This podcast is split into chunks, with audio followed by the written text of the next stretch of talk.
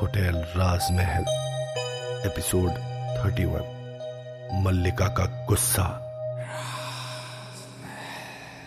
ऋतु और अलीशा को देखते देखते न जाने कब दिव्या रेलिंग के पास पहुँच गई होती है। और वो मानो ऋतु के पीछे पीछे गिरने जा रही होती है, जब विशाल जल्दी से दिव्या को अपनी तरफ़ खींच लेता है। दिव्या चक्कर खाकर विशाल की बाहों में बेहोश हो जाती है। विशाल के सामने ऋतु खड़ी है, जिसका पूरा चेहरा खून में सना है, और वो घूर कर विशाल को देख रही होती है। विशाल और दिव्या की हालत देखकर और रोहन और अनिकेत की भी हालत खराब हो जाती है। दिव्या को होश में लाने के लिए विशाल दिव्या के चेहरे पर पानी के छींटे मारता है। चेहरे पर पानी पड़ते ही दिव्या हड़बड़ाती हुई उठती है। दिव्या को होश में आया देखकर विशाल राहत की सांस लेता हुआ रोहन से कहता है, मुझे ऋतु के पेरेंट्स से मिलना है। यह सुनकर रोहन हैरान होता हुआ विशाल से बोलता है, पर इस लड़की ने तो कहा था ये ऋतु की दूर की कज़न है तो इसे ऋतु के घर का एड्रेस नहीं पता है क्या? रोहन की बात सुनकर विशाल कहता है, तुम दिव्या की हालत तो देख ही रहे हो, ये कैसे एड्रेस बताएगी?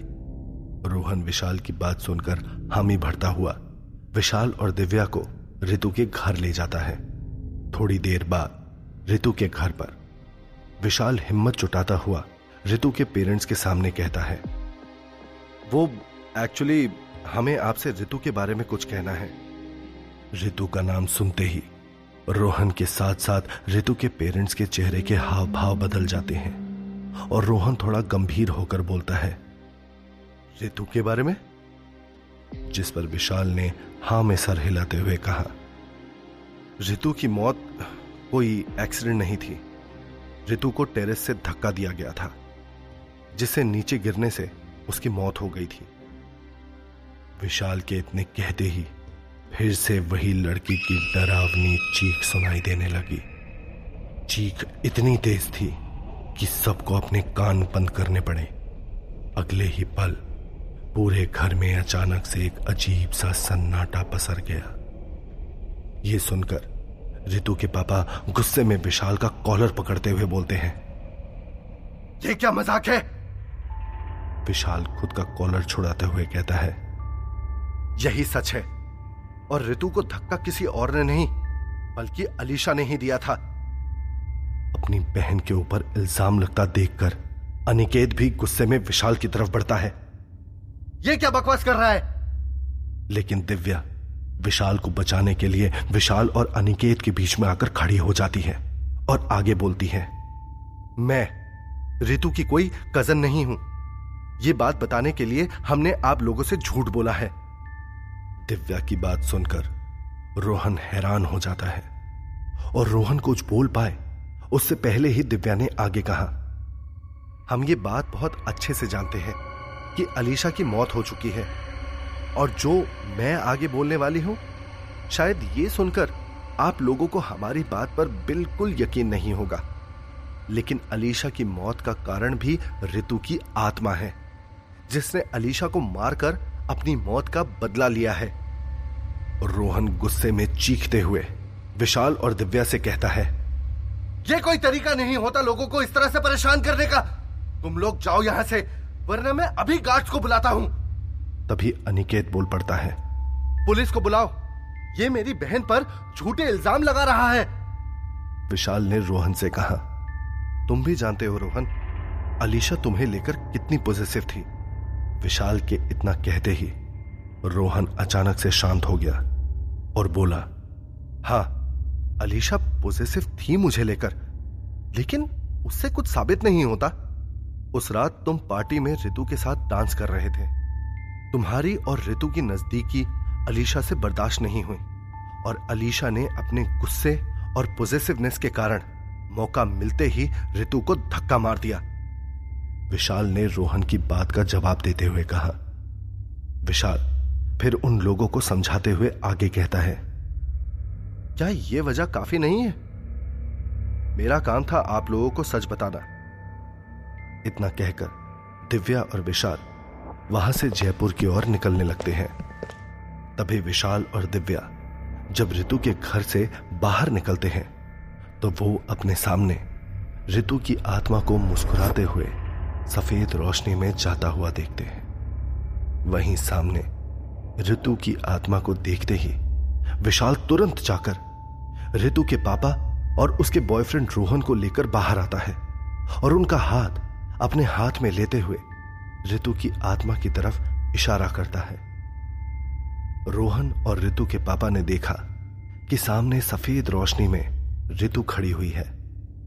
ऋतु के चेहरे पर एक अलग सा सुकून नज़र आ रहा होता है और देखते ही देखते ऋतु मुस्कुराते हुए उनकी आँखों के सामने से उस रोशनी में गायब हो जाती है।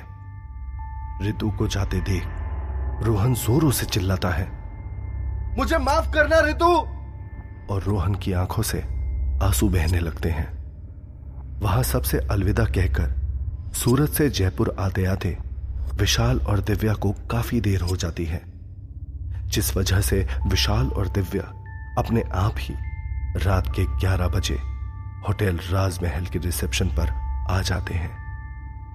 होटल राजमहल में खुद को देखकर दिव्या खुद में बड़बड़ाती हुई कहती है, काश कभी ऐसा हो कि हम यहाँ वापस आए ही ना। दिव्या खुद को बोल ही रही होती है।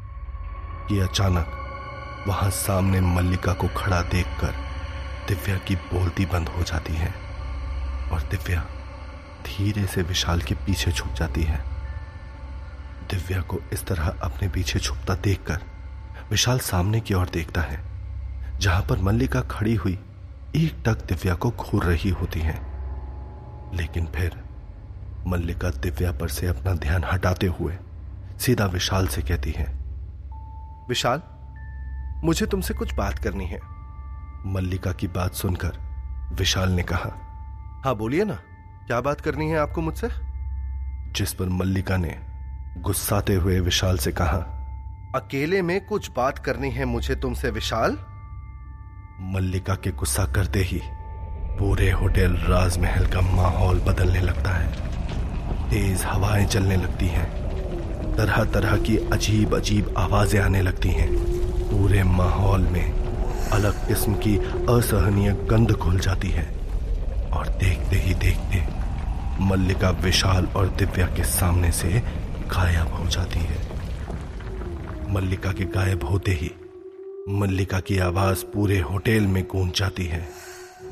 विशाल अगर तुम अपने और दिव्या की सलामती चाहते हो तो अभी के अभी मुझसे मिलने अकेले मेरे कमरे में आओ वरना अंजाम बहुत बुरा होगा। मल्लिका के इतना कहते ही विशाल दिव्या की तरफ़ देखते हुए कहता है तुम यहीं रुको मैं अभी आता हूँ। विशाल की बात सुनकर दिव्या घबराते हुए विशाल से कहती है, मैं मैं अकेले नहीं रुकने वाली यहाँ। मैं भी तुम्हारे साथ जाऊँगी. जिस पर विशाल दिव्या को समझाते हुए कहता है, अब तो तुम सब जानती हो। तुम्हें कुछ नहीं होगा। तुम फ़िक्र मत करो। बस यही इसी रिसेप्शन की चेयर पर बैठे रहना जब तक मैं वहाँ से वापस नहीं आ जाता. इतना कहकर विशाल मल्लिका के कमरे की तरफ़ चला जाता है। Room number seven zero three. विशाल दरवाजे पर नॉक करे, उससे पहले ही मल्लिका ने अंदर से आवाज़ देते हुए कहा, आओ विशाल, अंदर आओ। ये कमरा और मैं कब से तुम्हारा इंतज़ार कर रहे हैं? विशाल ने देखा कि अंदर बेड पर मल्लिका लेटी हुई है। मल्लिका के ट्रांसपेरेंट गाउन से उसके गोरे लंबे पैर साफ़ दिखाई दे रहे हैं। विशाल का ध्यान मल्लिका के पैरों पर जाता है और विशाल अपनी आँखें नीचे कर लेता है, जिसे देखकर मल्लिका मुस्कुराती हुई कहती है, क्या हुआ विशाल? तुमने अपनी नज़रें क्यों फेर ली? ये सुनकर विशाल मल्लिका की बातों को नजरअंदाज करता हुआ बोलता है आपने मुझे यहाँ क्यों बुलाया है? विशाल की बात सुनकर मल्लिका को गुस्सा आ जाता है और वो विशाल से कहती है, तुम जहाँ जाते हो, उस लड़की को अपने साथ लेकर क्यों जाते हो? मल्लिका की बात सुनकर विशाल कहता है, उस लड़की को तो मैंने मना किया था होटल में रहने के लिए, पर आपने ही कहा था, हम कभी गेस्ट को मना नहीं करते? विशाल की बात सुनकर मल्लिका कहती है, मैंने उस लड़की को होटल में रहने के लिए कहा था। तुम्हारे साथ रहने के लिए नहीं। ये सुनकर विशाल ने कहा, मैं उसे यहाँ अकेला छोड़कर नहीं जा सकता हूँ। ये सुनकर मल्लिका ने कहा, और तुम्हें क्या लगता है? जैसे मुझे कुछ नहीं पता कि तुम उस लड़की को मेरे घर पर रखते हो? हाँ तो क्या मैं उसे यहाँ इस होटल में जलने के लिए छोड़ दूँ? विशाल ने गुस्से में कहा विशाल के मन में दिव्या के लिए केयर देखकर मल्लिका को गुस्सा आ जाता है और मल्लिका जोरों से चीखती हुई विशाल से कहती है तुम सिर्फ़ मेरे हो विशाल सिर्फ़ मेरे मल्लिका के चीखने और गुस्से के कारण दूसरी तरफ़ रिसेप्शन डेस्क में बैठी हुई दिव्या अचानक ज़ोर से हवा में उड़ती है और दीवार से जाकर टकराती है। जैसे किसी ने उसे बहुत ताकत से वहाँ फेंक दिया हो। दिव्या चिल्लाती हुई धाड़ से नीचे ज़मीन पर गिर जाती है। दिव्या की चीख सुनकर विशाल गुस्से में मल्लिका के कमरे से भागता हुआ रिसेप्शन की तरफ़ जाता है। वहाँ दिव्या को नीचे ज़मीन पर बेहोश गिरा देख दिव्या को उठाते हुए, चीखते हुए बोलता है, मल्लिका! मैं तुम्हारी इज़्ज़त करता हूँ। तो तुम अपनी हद में रहो। अरे मेरे बीच जो कुछ भी हुआ वो मेरे लिए सिर्फ़ एक गलती थी। उस दिन मैं अपने गुस्से के कारण होश में नहीं था और मुझसे वो सब हो गया। विशाल को गुस्सा देख बंसी विशाल से कहता है विशाल तुम मालकिन से मत उलझो। वो बहुत खतरनाक है। बंसी की बात सुनकर विशाल गुस्से में बोलता है खतरनाक होगी तुम्हारे लिए। मुझे कोई फ़र्क नहीं पड़ता। जिस दिन मैं अपनी पर आ गया ना तो ना तुम्हारी मालकिन रहेगी और ना ही यह होटल राजमहल। विशाल के इतना कहते ही, पूरे होटल राजमहल में अजीब अजीब सी आवाज़ें गूंजने लगती हैं। किसी के हंसने की आवाज़ तो किसी के रोने की आवाज़। और देखते ही देखते तेज हवाएँ चलने लगती हैं। ऐसा लग रहा होता है, मानो पूरा होटल अपने गुस्से में चीख रहा हो। दरवाजे, खिड़कियाँ सब खुलने बंद होने लगती हैं। तभी होटल राजमहल में लगी बड़ी सी घड़ी साढ़े तीन बजने की तरफ़ इशारा करती है। चारों तरफ़ जलने की बदबू और लोगों की, उन्हें बचाने की आवाज़ें विशाल के दिलो दिमाग को झंझोड़ने लगती। विशाल तुरंत दिव्या को उठाकर वहाँ से बाहर की तरफ़ भाग जाता है। मल्लिका के घर जाकर विशाल दिव्या को सोफे पर लिटा देता है और दिव्या के चेहरे पर पानी के छींटे मारता है। दिव्या हड़बड़ाती हुई उठती है, लेकिन पैर में लगी चोट के कारण दिव्या की चीख निकल जाती है। विशाल दिव्या की चोट पर आइस पैक लगाकर बोलता है आई एम सॉरी दिव्या, मेरे ही कारण तुमको इतनी चोट पहुँची है। उस मल्लिका ने मेरे ही वजह से तुम्हें दर्द दिया है। लेकिन और नहीं, तुम्हें मेरी वजह से अब और कोई नुकसान नहीं होगा। दिव्या जवाब देती है, तुम ऐसा क्यों बोल रहे हो? विशाल आगे बोलता है, बात दरअसल यह है कि मल्लिका तुमसे जेलस फील करती है। उसे लगता है कि तुम मेरे नज़दीक आ रही हो।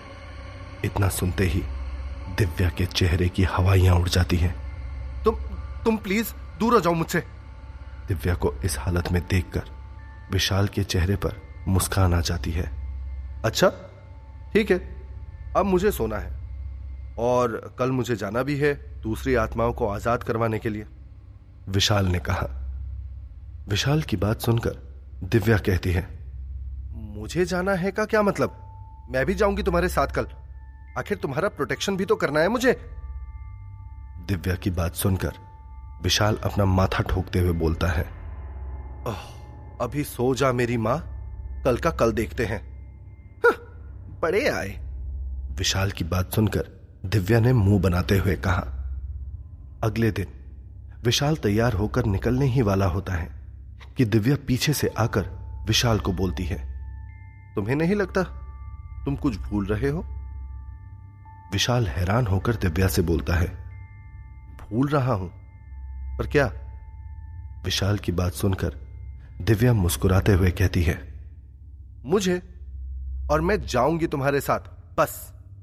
विशाल थक हार कर हाँ में सर हिलाता हुआ दिव्या की बात मान जाता है।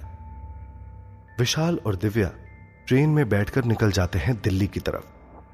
दिल्ली की तरफ़ जाते हुए विशाल के दिमाग में एक ही बात चल रही होती है कि वो कैसे करण के बारे में पता लगाएँगे। तभी विशाल का ध्यान दिव्या की बातों की तरफ़ जाता है, जो खुद में ही बड़बड़ा रही होती है। आजकल इंटरनेट में सब कुछ है यार। क्या अमेजिंग फ़ैशन के कपड़े हैं यहाँ। दिव्या अपनी बात पूरी कर पाए, उससे पहले ही विशाल ने कहा, इंटरनेट? यहीं से मुझे मिलेगा करण का एड्रेस विशाल के इतना कहते ही ट्रेन का माहौल बदलने लगता है। चारों तरफ़ अंधेरा छा जाता है। और अजीब सा धुआँ भरने लगता है। और अचानक सब कुछ अपने आप साफ़ भी हो जाता है। विशाल तुरंत इंटरनेट पर 2015 suicidal rape case in Delhi डालकर सर्च करने लगता है। काफ़ी देर की खोजबीन के बाद विशाल को दिल्ली रेप केस का एक आर्टिकल मिलता है। रेप के आरोपी करण आहूजा ने फांसी लगाकर आत्महत्या कर ली। विशाल दिव्या के साथ दिल्ली पहुँचते ही सीधे ही दैनिक पेपर के ऑफ़िस जाता है और वहाँ जाकर उनसे कहता है कि हम लोग मीडिया के स्टूडेंट्स हैं और रेप केसेस पर एक डॉक्यूमेंट्री बना रहे हैं। हमें 2015 में रेप के बाद आत्महत्या करने वाले करण आहूजा का एड्रेस चाहिए। वहीं न्यूज़पेपर के ऑफ़िस से विशाल और दिव्या को करण आहूजा का पता मिल जाता है। विशाल ने तुरंत एड्रेस नोट किया। और दिव्या के साथ चला गया चांदनी चौक की तरफ़। चांदनी चौक, गली नंबर पंद्रह। इस गली में रहने वाले हर एक इंसान को करण आहूजा के बारे में पता होता है। इसलिए विशाल और दिव्या को घर खोजने में ज़्यादा दिक्कत नहीं होती है। एक छोटा सा घर, लेकिन काफ़ी बेजान। ऐसा लग रहा हो, मानो उस घर ने काफ़ी कुछ सहा हो। हर तरफ़ झाड़ियाँ उग चुकी हैं।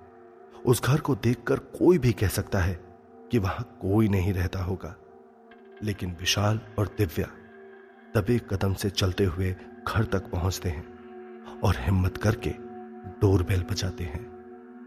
काफ़ी देर के बाद अंदर से किसी के आने की आहट होती है और जब दरवाज़ा खुला, तब विशाल और दिव्या ने देखा कि उनके सामने एक बुज़ुर्ग व्यक्ति खड़ा हुआ है। वो बुज़ुर्ग भी ठीक उस घर की तरह ही बेजान मालूम होता है। आँखों में चमक तो जैसे कभी उस व्यक्ति के पास थी ही नहीं।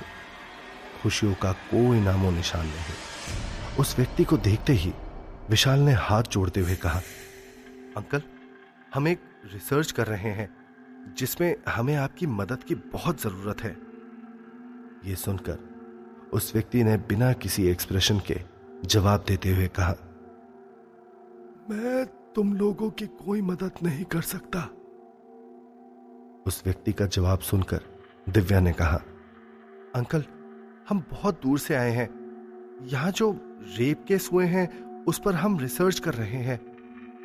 हमने सुना है कि आपका बेटा भी दिव्या कुछ बोल पाए। उससे पहले उस आदमी ने चीखते हुए कहा, मेरा कोई बेटा नहीं है। चले जाओ तुम लोग यहाँ से। ये सुनकर दिव्या और विशाल निराश हो जाते हैं और वो आदमी दरवाज़ा इनके मुँह पर मारकर बंद कर देता है। तो क्या होगा आगे की कहानी में? क्यों कहा करण के पिता ने कि उनका कोई बेटा नहीं है? क्या दिव्या और विशाल को इनसे मदद मिल पाएगी या उन्हें उदास वापस लौटना होगा?